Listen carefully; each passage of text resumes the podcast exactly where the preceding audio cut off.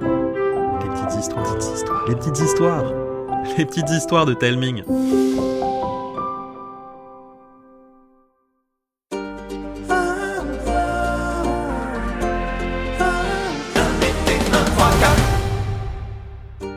Salut, moi c'est Arthur et j'habite le meilleur village du monde entier. Et vous savez pourquoi ? Parce qu'il regorge de légendes géniales. Aujourd'hui, je vais vous raconter l'histoire des récifs mouvants. Il y a fort longtemps, au large de Conde-sur-Mer, se dressaient des récifs mouvants. Des broyeurs de navigateurs qui changeaient constamment de place. Chaque marin avait vu son navire s'y briser au moins une fois, mais fort heureusement sans jamais périr.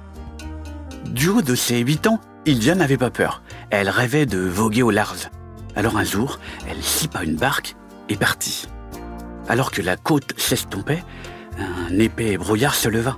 Soudain, sa coque de noix fut emportée dans un courant très fort, jusqu'à percuter un rocher gigantesque.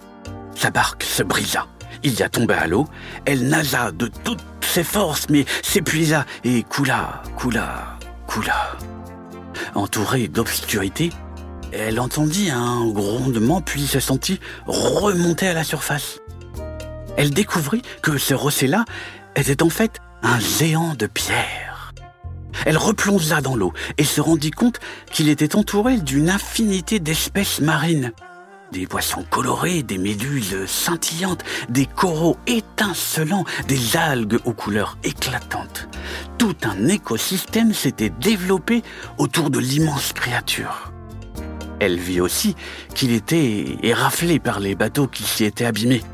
Des ancres étaient plantées dans ses bras et dans ses flancs. Ses doigts étaient emmêlés dans des filets de pêche. Lorsqu'elle remonta à la surface, elle était entourée de dizaines d'autres géants de pierre qui la ramenèrent jusqu'au rivage. De retour chez elle, Lydia raconta son aventure. Tout le monde comprit que les récifs n'avaient rien de monstrueux, qu'ils étaient au contraire des habitants des mers, abritant une faune et une flore extraordinaires.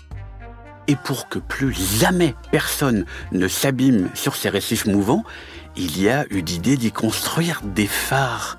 Ainsi, chacun put profiter de la mer en toute tranquillité.